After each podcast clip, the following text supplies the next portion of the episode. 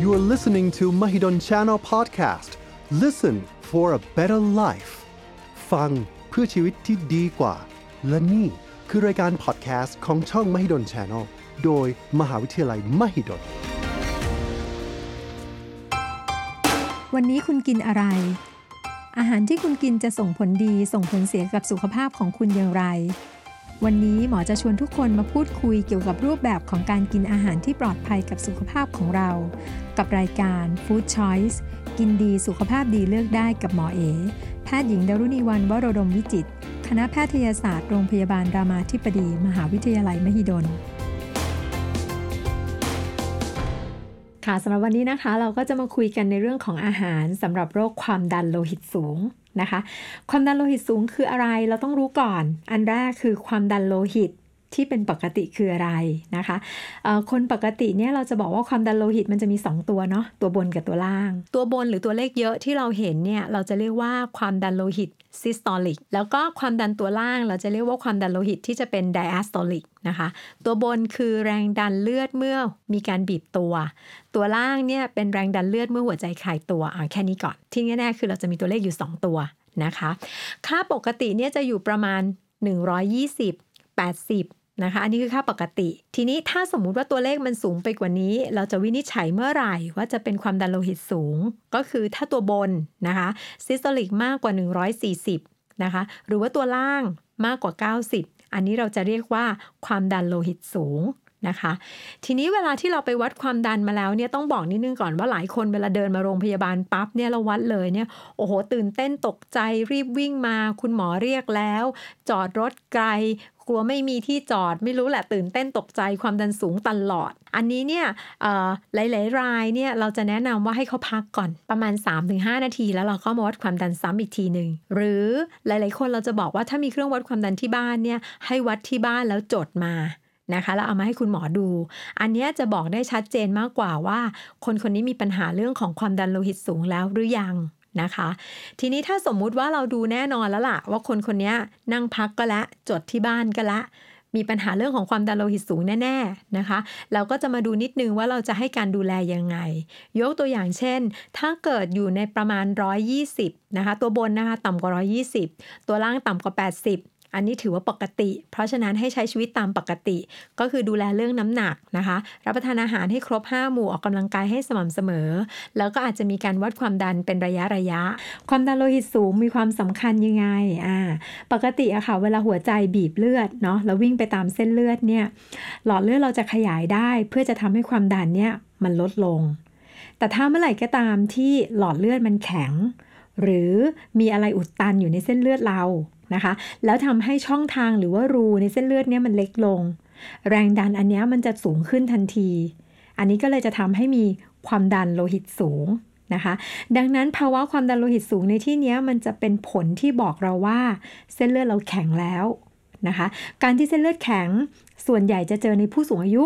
นะคะ ทีนี้เจอในคนที่อายุน้อยๆเนี่ยคงต้องดูนิดนึงว่า เอ๊ะ มีปัญหาอะไรหรือเปล่า นะคะ การที่จะตัดสินใจว่าโอเค คนนี้มีความดันโลหิตสูง ก็คงดูที่ตัวเลขก่อนเวลาวัดความดัน คือตัวบนมากกว่า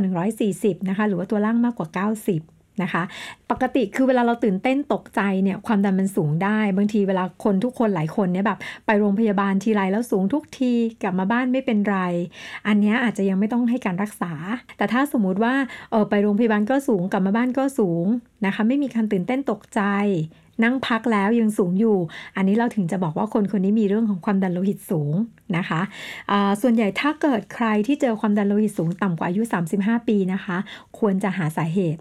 อาจจะไม่ใช่เรื่องของเส้นเลือดแข็งธรรมดา แต่อาจจะมีเรื่องของฮอร์โมนผิดปกติ อาจจะมีเรื่องของยาหรือว่าเรื่องของอะไรก็แล้วแต่ เพราะฉะนั้นอันนี้ควรจะต้องไปพบแพทย์ ทีนี้ถ้าเรามีความดันโลหิตสูงถามว่าเราจะมีอาการอะไรไหม 90%ของคนไข้ที่มีความดันโลหิตสูง ไม่มีอาการค่ะ จะมารอให้ปวดหัวไม่ใช่ละ ส่วนใหญ่เลยเนี่ยจะไม่มีอาการอะไรเลยนะคะ ไปตรวจเจอโดยบังเอิญนะคะ แต่ถ้าความดันโลหิตสูงมันสูงขึ้นอย่างรวดเร็ว บางทีเนี่ยอาจจะมีอาการเรื่องของตาพร่านะคะ ปวดหัวนะคะอันนี้เจอได้นะคะ หรือบางคนเนี่ยมาอีกทีหนึ่งคือเส้นเลือดในสมองแตกไปเรียบร้อยนะคะ หรือว่าน้ำท่วมปอด ไปเรียบร้อย หัวใจล้มเหลวไปเรียบร้อย เพราะว่ามีความดันโลหิตสูง โดยที่ไม่เคยรู้ตัวมาก่อน บางรายก็อาจจะมาด้วยเรื่องของไตเสื่อมไปเลยก็ได้ เพราะฉะนั้นเวลาที่มีความดันโลหิตสูงอะค่ะอาจจะไม่มีอาการเลย อันตรายคืออะไร ก็คือเวลาแรงดันเลือดเนี่ยมันจะไปยังอวัยวะส่วนปลายถูกไหมคะ เพราะฉะนั้นถ้ามันมีแรงดันสูงไปเรื่อยๆ อวัยวะที่ต้องรองรับแรงดันอันนั้นน่ะมันพังไปเรื่อยๆ สมองก็จะมีเรื่องของหลอดเลือดตีบหลอดเลือดแตก ค่ะ ถ้าไปที่หัวใจนะคะ ก็จะทำให้หัวใจโตได้ แล้วก็ทำงานหนักขึ้นก็อาจจะทำให้เกิดภาวะหัวใจล้มเหลวนะคะ น้ำท่วมปอดได้นะคะ หรือว่าที่ไตแรงดันสูงมากๆ ไตก็จะเสื่อมแล้วก็มีไตวายได้นะคะ ที่ตาค่ะก็จะทำให้มันมีเลือดออกที่ตาได้นะคะ ซึ่งอันนี้จะเป็นภาวะแทรกซ้อนที่เกิดขึ้นในกรณีที่เรามีภาวะความดันโลหิตสูงเรื้อรังนะคะ ซึ่งแน่นอนค่ะมันเป็นภัยเงียบเพราะว่าจะไม่มีอาการอะไรเลยก็ได้เพราะราะฉะนั้นไม่ได้เจ็บตัว ไม่ได้เสียตังค์นะคะ ก็แค่วัดความดันกันดูบ่อยๆ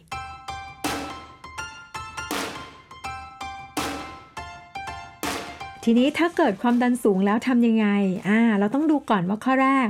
มันสูงเพราะว่ามันมีสาเหตุอื่น ๆ หรือเปล่า เช่น เหมือนที่บอกเมื่อกี้ค่ะ ในเด็กหรือว่าคนที่อายุน้อยไม่ควรจะมีความดันสูงเนาะ ถ้าเมื่อไหร่มีความดันสูงให้ไปหาสาเหตุก่อน ถ้าเจอสาเหตุเราจะได้ไปรักษา นะคะ เช่นมีเนื้องอกบางอย่าง เช่นฮอร์โมนบางอย่างผิดปกติอย่างเงี้ย เรารักษาแล้วจะได้หายนะคะ หรือว่า 2 จะมีอีกอันนึงที่เราเจอกันบ่อยๆ ก็คือคนอ้วนใช่ไหมคะ คนอ้วนไม่จำเป็นนะคะ ที่จะต้องมีความดันสูง แต่ถ้าคนอ้วนมีความดันสูงให้ถามต่อเลย นอนกรนหรือเปล่า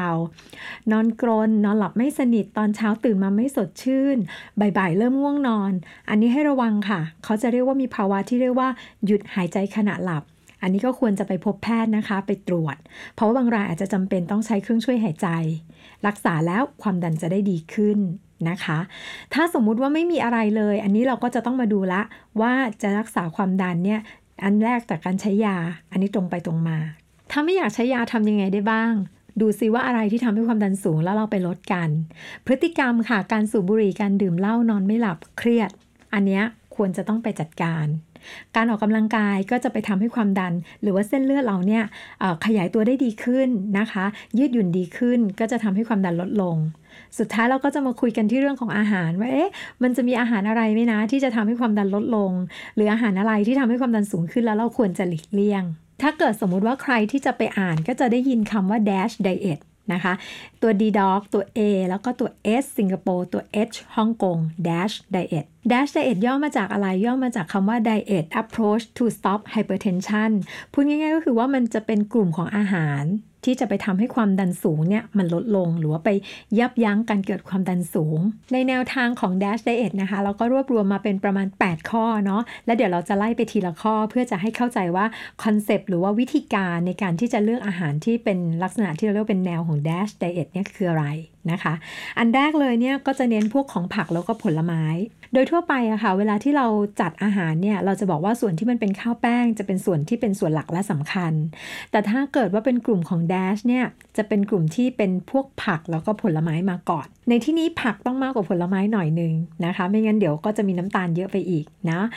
ในส่วนของผักและผลไม้ความสำคัญก็คือเขาจะมีพวกของแร่ธาตุโดยเฉพาะโพแทสเซียมนะคะแมกนีเซียมแล้วก็พวกวิตามิน ซึ่งอันนี้จะไปช่วยในเรื่องของการลดความดันถามว่าปริมาณเท่าไหร่โดยทั่วไปประมาณ 4-5 ส่วน 4-5 ส่วนเนี่ยในที่นี้คืออะไรถ้าเป็นผักนะคะ ก็จะเป็นขนาดเท่ากำปั้นเราจะเอากำปั้นเราเป็นหลักนะคะ ในกรณีของผักเนี่ยถ้าเป็นผักผักที่เป็นหัวค่ะ ก็ประมาณเท่ากำปั้น ถ้าเป็นผักสุกก็จะประมาณเท่ากำปั้น แต่ถ้าเป็นผักสดอาจจะต้องใช้2กำปั้น หรือเปล่าคะพอผักสดเนี่ยเวลาที่กว่าจะมันสุกเนี่ยมันก็จะเหี่ยวลงมันก็จะต้องลดลง เพราะฉะนั้นถ้าวันหนึ่งจะต้องกิน 4-5 ส่วนเนี่ยมันจะต้องใช้ผักค่อนข้างเยอะ นะคะ ในกรณีของ Dash Diet ก็จะเน้นว่าจะต้องมีผักเยอะนิดนึงนะคะ แล้วก็อันที่2ค่ะในส่วนของพวกข้าวแป้งเนี่ยเขาก็จะเน้นว่าอ่าก็จะต้องมีพวกที่มันมีไฟเบอร์ หรือว่ามีใยอาหารเยอะนะคะ ก็จะเปลี่ยนจากกลุ่มของข้าวแป้งที่จะเป็นพวกของอข้าวขัดสี ให้กลายเป็นพวกธัญพืช หรือว่าข้าวไม่ขัดสี เช่นเป็นโฮเกรน เป็นพวกถั่ว เป็นพวกถั่วเมล็ดแห้งอย่างเงี้ยนะคะะพวกนี้ก็จะยังมีไฟเบอร์ แล้วก็มีพวกของวิตามินบางอย่าง ปนอยู่นะคะ อันที่ 3 ถามว่าเอ๊ะถ้าอย่างนั้นเนี่ยถ้าผักต้องการกินเยอะๆอย่างเงี้ยต้องการเอ่อแล้วกินไม่ไหวเคี้ยวไม่ไหวจะเป็นน้ำผักน้ำผลไม้ได้บ้างไหม อันนี้ก็พอได้นะคะ แต่ว่าคำแนะนำคืองี้ค่ะ ถ้าจะใช้เป็นน้ำผักเนี่ยแนะนำเป็นพวกผักใบ ไม่ใช่ผักหัว แล้วเวลาเราปั่นเนี่ยเราต้องปั่นแบบไม่ได้แยกกากคือเอากากมันปนลงไปด้วย อันนี้ก็จะพอได้นะคะ แต่ถ้าเป็นไปได้เราก็อยากจะให้เป็นพวกของผักที่เป็น วัตถุดิบที่เป็นผักจริง ๆ ร่วมด้วยนะคะ ส่วนที่ถ้าเกิดยังไม่พอแล้วอยากจะเสริมก็อาจจะเป็นกลุ่มของตัวที่มันเป็นน้ำผักพอได้ด้วยนะคะ ที่สำคัญไม่เติมน้ำตาลนะคะ ถ้าเกิดจะไม่เติมน้ำตาลแล้วจะให้ช่วยทำยังไง เราอาจจะเลือกผักกับผลไม้ที่เอามารวมกัน เพื่อจะได้น้ำตาลจากผลไม้เวลาปั่นรสชาติจะได้ดีขึ้นนะคะ ทีนี้เวลาที่เราจะทำ dash diet ถามว่าเราทำไม่ได้ทุกวัน เพราะว่าอาหารส่วนใหญ่เนี่ยมันอาจจะต้องเตรียมเองไปซื้อมาจะลำบากนิดนึงอะไรอย่างเงี้ยนะคะ เราก็อาจจะค่อยๆทำค่ะ เราอาจจะเริ่มจากวันเนี้ยแบบอาทิตย์หนึ่งเราจะเริ่มสักหนึ่งหรือ2 วันที่เราทำได้แล้วเราก็ค่อยๆ เพิ่มขึ้นนะคะ เพื่อจะทำให้เราสามารถที่จะปฏิบัติในส่วนของ dash diet ได้มากขึ้นเรื่อยๆนะคะแล้วก็ถ้าในส่วนของเนื้อสัตว์นะคะ เราก็จะเน้นเนื้อสัตว์ที่ไม่ติดมันนะคะ เราก็จะเน้นเป็นพวกของสัตว์ปีก หรือว่าพวกของซีฟู้ดอาหารทะเลปลาอะไรอย่างเงี้ยนะคะ ก็จะไม่เน้นในพวกของเนื้อแดงหรือว่าอาหารแปรรูปนะคะพวกนี้เนี่ยนอกเหนือจากว่าจะมีพวกของไขมันอิ่มตัวแล้วเนี่ยมันก็จะยังมีโซเดียมเยอะด้วยนะคะแล้วก็น้ำมันที่จะใช้ก็ให้หลีกเลี่ยงพวกที่เป็นน้ำมันทราน ก็จะเป็นพวกไขมันที่วางเอาไว้เป็นไข่เป็นก้อน อันนี้เลี่ยงนะคะ เลือก เฉพาะกลุ่มที่มันเป็นน้ำมันที่มันเป็นของเหลว น้ำมันมะกอกเนาะน้ำมันรำข้าวคาโนล่าน้ำมันถั่วเหลืองอะไรอย่างเงี้ยได้หมด แล้วก็หลีกเลี่ยงพวกที่เป็นพวกเบเกอรี่ของทอดครีม พวกที่มีเนยมีวัตถุดิบที่จะเป็นพวกของไขมันทรานส์นอกเหนือจากในส่วนที่จะเป็นน้ำมันที่ใช้แล้วเนี่ยพวกอาหารที่มีของพวกนี้เยอะ ก็ให้เลี่ยงด้วย สุดท้ายค่ะ ก็คือจะต้องลดปริมาณของโซเดียมนะคะ โซเดียมในที่นี้ก็คือถ้าเป็นพวกของเกลือก็คือกินไม่เกินวันละ 1 ช้อนชา ถ้าเป็นพวกซีอิ๊วน้ำปลาไม่เกิน 3 ช้อนชา แล้วก็ควรจะต้องระวังเรื่องของโซเดียมแฝงในอาหารนะคะ หมายถึงอาหารที่อาจจะไม่ได้เค็มแต่มีโซเดียม เช่นเป็นพวกของอาหารหมักดอง อาหารแปรรูปนะคะ พวกของซีอิ๊วน้ำจิ้ม พวกของเครื่องปรุงรสทั้งหลายนะคะ แล้วก็พวกของเอ่อ เครื่องปรุงแต่งนะคะ หรือว่าสารปรุงแต่งที่มันจะทำให้พวกอาหารขึ้นฟู อาหารเก็บอยู่ได้นาน สารกันบูดอะไรพวกนี้ ดังนั้นพวกที่มันเป็นอาหารสำเร็จรูปทั้งหลายเนี่ยควรจะต้องระมัดระวังด้วยนะคะ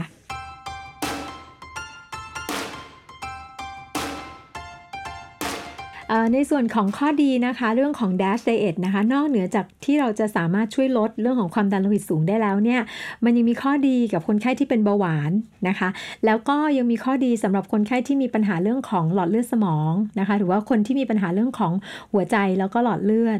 ออมีข้อมูลค่ะว่า DASH diet เนี่ยสามารถที่จะป้องกันเรื่องของเบาหวานได้ แล้วก็ป้องกันเรื่องของหลอดเลือดสมอง แล้วก็หลอดเลือดหัวใจได้ด้วยค่ะ เพราะฉะนั้นเนี่ยถามว่ามันเป็นอาหารที่ดีไหมตอบว่าเป็นอาหารที่ดีกับสุขภาพ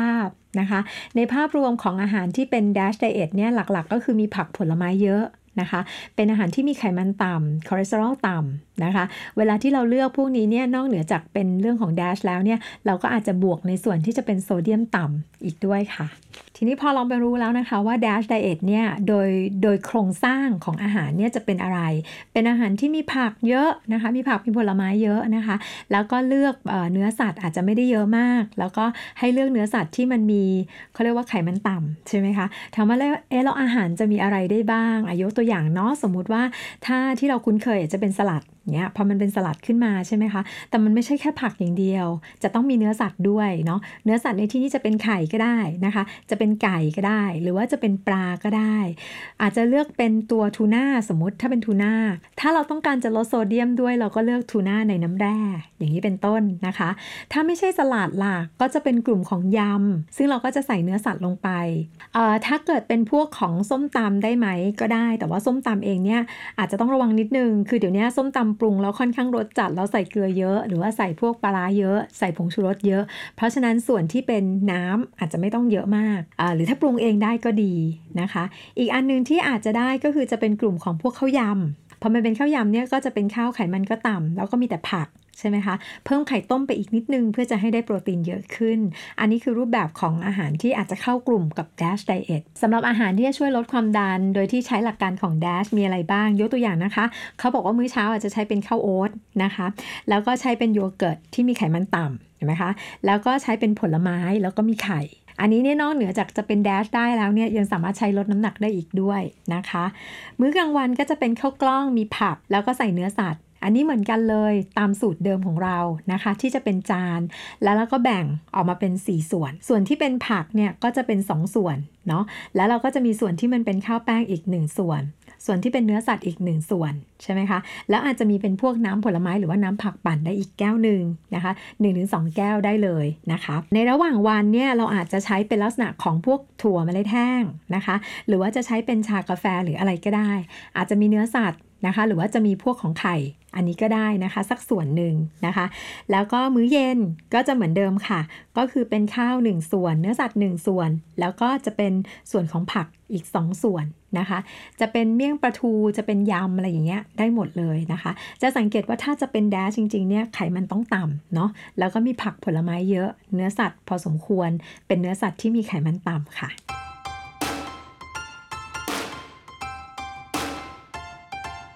เราพูดไปละว่าอาหารอะไรที่มันควรจะมีควรจะกินนะคะ แล้วอะไรบ้างล่ะที่เราควรจะเลี่ยงสำหรับในกลุ่มที่ความดันโลหิตสูงนะคะ อันแรกเลยค่ะ หยุดสูบบุหรี่ ยิ่งเราสูบบุหรี่มากนี่ความดันเราอาจจะสูงขึ้นได้นะคะ อันที่ 2 ก็คือหยุดแอลกอฮอล์นะคะ หรือถ้ากินเยอะมากๆเนี่ยยังหยุดไม่ไหว ก็จะใช้วิธีลดลงนะคะ ถามว่าลดลงปริมาณเท่าไหร่ โดยทั่วไปเราจะบอกว่าไม่เกิน1ดริงก์ นะคะต่อวันในผู้หญิง หรือไม่เกิน2ดริงก์ต่อวันในผู้ชายนะคะดริงก์ในที่นี้เนี่ยไม่ใช่หมายความว่าแก้วใหญ่แค่ไหนก็ได้นะคะ แต่ว่ามันก็จะต้องเป็นดริงก์มาตรฐานนะคะ อย่างเช่นยกตัวอย่างนะคะ เบียร์เนี่ยก็ไม่เกินกระป๋องหนึ่งอันนี้คือดริงก์หนึ่งอย่างเงี้ยนะคะ หรือว่าถ้าเกิดเป็นไวน์ก็ไม่เกินประมาณ 120ซีซีอะไรประมาณเนี้ยนะคะ เพราะฉะนั้นก็คือลดปริมาณของแอลกอฮอล์ลง อันที่ 3 ค่ะก็จะเป็นเรื่องของการนอน นอนหลับพักผ่อนให้เพียงพอ จริง ๆ แล้วเนี่ยต้องบอกว่าปริมาณการนอนเนี่ยก็สำคัญเนาะควรจะให้ได้ 6-8 ชั่วโมงต่อวันนะคะ ถ้าเรานอนน้อยหรือเราอดนอน อันนี้ก็จะเป็นตัวกระตุ้นที่ทำให้ความดันโลหิตสูงขึ้นได้ ทีนี้บางคนก็จะบอกว่า เออก็นอนแหละ 6 ชั่วโมง 8 ชั่วโมงแต่มันนอนไม่หลับนอนหลับไม่สนิท ที่เราเจอบ่อยๆเลยก็คือคนที่เป็นปัญหาเรื่องของนอนกรน หรือว่าหยุดหายใจขณะหลับ กลุ่มนี้ค่ะเราดูเหมือนกับว่าเขานอนหลับ แต่จริงๆ แล้วเนี่ยสมองมันไม่ได้หลับเลย เพราะว่าช่วงเวลาที่นอนเนี่ยออกซิเจนมันตกลง พวกนี้เนี่ยจริง ๆ แล้วควรจะต้องไปตรวจ นะคะ ให้รู้ว่ามีเรื่องของนอนกรนหรือว่าหยุดหายใจขณะหลับหรือเปล่า ซึ่งถ้ามีเราก็จะได้ใช้เขาเรียกว่าเป็นออกซิเจนนะคะ ให้ออกซิเจนตอนช่วงเวลาที่เขานอน แล้วถ้าเกิดเขานอนหลับสนิทดีขึ้น อันนี้ก็จะทำให้การควบคุมความดันได้ดีขึ้น อันนี้เป็นอันนึงเลยที่ทำให้คนที่มีความดันเนี่ยโดยที่ไม่รู้ตัวหรือว่าทำให้การควบคุมความดันเนี่ยทำไม่ได้ นอกเหนือจากเรื่องของการนอนแล้วจะเป็นเรื่องของความเครียดละอ่าทีเนี้ยยิ่งปล่อยให้ตัวเองเครียดเนี่ยความดันก็จะยิ่งขึ้น เครียดปรีดความดันก็ขึ้น อาการเจ็บป่วย หรืออาการปวดก็จะเป็นอันหนึ่งที่ทำให้คนคนนี้ความดันสูงขึ้น เพราะฉะนั้นถ้าสมมุติว่าความดันเรายังสูงอยู่ ให้เรามามองอะค่ะ ว่ายังมีปัจจัยที่เรายังไม่ได้แก้ไขหรือเปล่านะคะ ถ้ายังคงมีอาการเจ็บปวด เจ็บป่วยทั้งหลายนะคะ หรือว่านอนไม่หลับนะคะ ยังมีความเครียดสะสมอยู่เยอะแยะ อันนี้ก็จะเป็นอันหนึ่งที่ทำให้ความดันยังสูงอยู่ นะคะ อันสุดท้ายเราแนะนำให้ออกกำลังกายค่ะ เพราะเวลาที่ออกกำลังกายเนี่ยมันก็จะมีฮอร์โมนสร้างขึ้นทำให้ความเครียดเราลดลง ในขณะเดียวกันการออกกำลังกายก็จะช่วยทำให้การยืดหยุ่นของเส้นเลือดดีขึ้น ดังนั้นเนี่ยความดันก็จะลดลง คนที่เป็นนักกีฬาค่ะ ความดันโลหิตเนี่ยจะต่ำกว่าคนทั่วไปนะคะ แล้วก็ชีพจรก็จะเต้นช้าลง อันนี้ก็จะเป็นตัวหนึ่งที่ช่วยเรา ถ้าสมมุติว่าออกกำลังกายต้องออกแค่ไหนอย่างไรอ่าโดยทั่วไปเนี่ยเราก็จะบอกว่าออกกำลังกายแบบที่เขาเรียกว่าเป็น cardio เนาะหรือว่าแอโรบิกอย่างเงี้ยค่ะ อันนี้ควรจะต้องให้ได้ประมาณสัก 30-50 นาทีต่อวัน ประมาณ 3-5 ครั้งต่อสัปดาห์ หรือว่าถ้าเรารวมกันเนี่ยก็ควรจะต้องมากกว่า 150 นาทีต่อสัปดาห์ นะคะ ถ้าเราทำได้ครั้งหนึ่งประมาณ 30 นาที เราต้องทำ5วัน แต่ถ้าเราทำ50 นาทีเราอาจจะทำ3วันได้ ทีนี้มีคนบอกว่าถ้างานเนี้ยขอออกแค่ 2 วันได้ปะอาทิตย์หนึ่งโดยทั่วไปเราจะบอกว่าอย่างนี้ค่ะ ถ้าออกกำลังนะคะ เราจะไม่ให้หยุดออกกำลังเกิน 2 วัน เพราะฉะนั้นน้อยสุดที่ควรทำคือ 3 ครั้งนะคะ หรือทำทุกวันได้เลยนะคะ นั่นคือเป็นที่มาว่าทำไมเราบอกว่าโอเค 30-50 นาทีต่อครั้ง แล้วก็ 3-5 ครั้งต่อสัปดาห์ค่ะ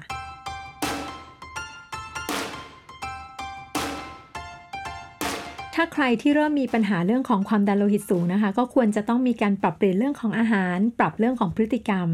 แล้วที่สำคัญนี่ค่ะต้องติดตามวัดความดันนะคะ ถ้าเป็นไปได้จริง ๆ เครื่องวัดความดันเนี่ยก็ราคาไม่ได้แพงมากเนาะก็แนะนำว่าควรจะมี แล้วก็วัดสม่ำเสมอนะคะ สมมุติว่าถ้าซื้อไม่ได้ก็อาจจะใช้ที่ทำงานหรืออะไรก็แล้วแต่เหตุผลที่พูดอย่างนี้ เพราะว่าคนไข้ที่มีความดันโลหิตสูงอะค่ะ จะไม่มีอาการเลย จะมารอให้ปวดหัวจะมารอให้ตาพร่ามัวมองไม่เห็นอะไรอย่างเงี้ยอันนั้นคือมันช้าเกินไปละ ถ้าวัดเนี่ยวัดความดันที่บ้านเนี่ยจริง ๆ เครื่องวัดความดันที่บ้านเนี่ยมันอาจจะวัดได้ต่ำกว่าความเป็นจริงนิดหน่อย เราอาจจะต้องบอกว่าเราไม่อยากให้มันเกิน 130 ถ้าเราวัดอยู่ที่บ้าน จะวัดเวลาไหนจริง ๆ ตอนช่วงเช้าจะเป็นช่วงที่ความดันมันค่อนข้างสูง เราจะให้วัดตอนเช้า แต่บางรายอะค่ะ ถ้าเกิดตอนเย็นเนี่ยความดันยังสูงเนี่ยอาจจะต้องมีวิธีการปรับเปลี่ยนวิธีการรับประทานยา ทีนี้ถ้าสมมุติว่าเราทำในเรื่องของออ ปรับอาหารก็แล้ว ปรับพฤติกรรมก็แล้วยังไม่ดีขึ้น คราวนี้ก็จะไปสู่เรื่องของการรับประทานยานะคะ ยาในส่วนของความดันเนี่ยมีหลายตัวหลายกลุ่มแล้วก็หลายชนิดมาก คุณหมอที่ให้เขาคงเลือกให้เหมาะสมกับสภาวะนะคะ หรือว่าโรค หรือว่าสิ่งที่คนไข้คนนั้นเป็นนะคะ ก็แนะนำว่าให้รับประทานยาให้สม่ำเสมอนะคะ ติดตามดูว่าความดันเราได้ระดับแล้วหรือยัง ถ้าเป็นไปได้จริงๆ เราอยากจะให้วัดความดันที่บ้านนะคะ เพราะว่าคนไข้ไม่เครียดไม่กังวล บางคนเนี่ยแบบอย่างป้าตัวเองอย่างเงี้ยค่ะ ไปโรงพยาบาลทีไรร้อยหกสิบไปโรงพยาบาลทีไรร้อยหกสิบพอซื้อเครื่องวัดความดันมาไว้ที่บ้านเนี้ยมันก็ลดลงเหลือประมาณร้อยสี่สิบร้อยสามสิบอันนี้เราจะได้ปรับยาได้ เพราะว่าถ้าเกิดคนไข้อะเขาไปโรงพยาบาลแล้วเขาตกใจแล้วคุณหมอไปเพิ่มยาลดความดันนะคะโดยเฉพาะในผู้ใหญ่เนาะเวลาลุกขึ้นแล้วความดันมันตกอะค่ะเดี๋ยวจะหน้ามืดแล้วจะเป็นลม เพราะฉะนั้นตรงนี้อาจจะต้องแบบกะให้มันเหมาะสม ไม่ใช่ว่าแบบเราปรับยาความดันตามสิ่งที่เราเห็นในครั้งคราว บางคนก็รีบวิ่งมา บางคนก็อดนอนอะไรอย่างเงี้ยค่ะ เพราะฉะนั้นจริงเวลาเราอยากจะปรับยาเนี่ยเราอยากจะปรับยาโดยดูความดันที่มันเป็นความดันที่แท้จริง ไม่ใช่ความดันที่มันสูงขึ้นในบางสภาวะ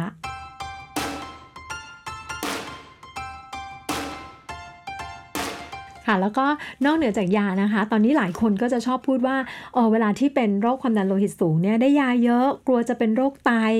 จะบอกว่าอย่างนี้นะคะ ถ้าเราไม่รักษาความดัน ระยะยาวไตเราจะพังเพราะฉะนั้นเนี่ยจริงๆแล้วเนี่ยเออเราจะเลือกกินยาโดยที่ใช้ยาให้น้อยที่สุด ที่คุมอาการของเราให้ได้นะคะ เราต้องชั่งอะค่ะว่า อันนี้มันจำเป็นหรือเปล่า ในยาลดความดันบางตัวเนี่ยค่ะเขาให้เพราะว่าเขาหวังว่าจะทำให้ชะลอความเสื่อมที่ไต เพราะฉะนั้นอย่าเพิ่งรีบกลัวนะคะ มีปัญหาคุยกับคุณหมอได้เลย ทีนี้หลายคนนะคะชอบกลัวยาที่หมอสั่ง แต่ไปซื้ออย่างอื่นที่คุณหมอไม่ได้สั่ง อาหารเสริมบ้าง ผลิตภัณฑ์เสริมอาหารบ้าง หรือแม้กระทั่งสมุนไพรบ้าง ซึ่งจริง ๆ พวกนี้ข้อมูลทางการแพทย์ที่จะบอกว่าสามารถลดความดันได้เนี่ยมันมีน้อยมาก บางทีเราไม่รู้ด้วยซ้ำไปว่าของที่เขาขายให้เราเนี่ยมันมีปริมาณยาหรือเปล่ามันมีปริมาณของออสมุนไพรที่แท้จริงเท่าไหร่ นะคะ แล้วก็หลาย ๆ อย่างก็จะชอบพูดว่าสมุนไพรเนี่ยเป็นตามธรรมชาติ เป็นอาหารโน่นนี่นั่นนะคะ ถ้าสมมุติว่าจะกินในลักษณะที่เป็น ส่วนของอาหาร เช่นบางคนจะไปกินกระเทียม ไปกินใบบัวบก ไปกินอะไรก็ตามที่อาจจะมีสรรพคุณในเรื่องของการลดความดัน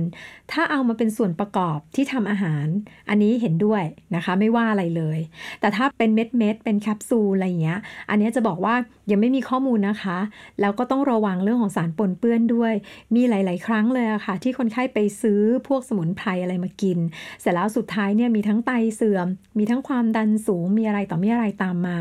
ถ้าไม่แน่ใจหรือว่าอยากจะทานเนี่ยให้ปรึกษาคุณหมอ หรือปรึกษานักโภชนาการนะคะนักกำหนดอาหารได้เลยว่า อันเนี้ยเหมาะสมกับโรคที่เราเป็นอยู่หรือเปล่าค่ะ วันนี้ในส่วนของโภชนาการสำหรับความดันโลหิตสูงก็จบลงไปแล้วนะคะ แล้วก็ฝากติดตามในตอนต่อๆไปด้วยสำหรับลิงก์รายการที่เกี่ยวข้องกับเรื่องของความดันโลหิตสูง หรือว่าอาหารที่เกี่ยวข้องจะอยู่ข้างล่างคลิปนะคะ สามารถจะเข้าไปดูได้เลยค่ะ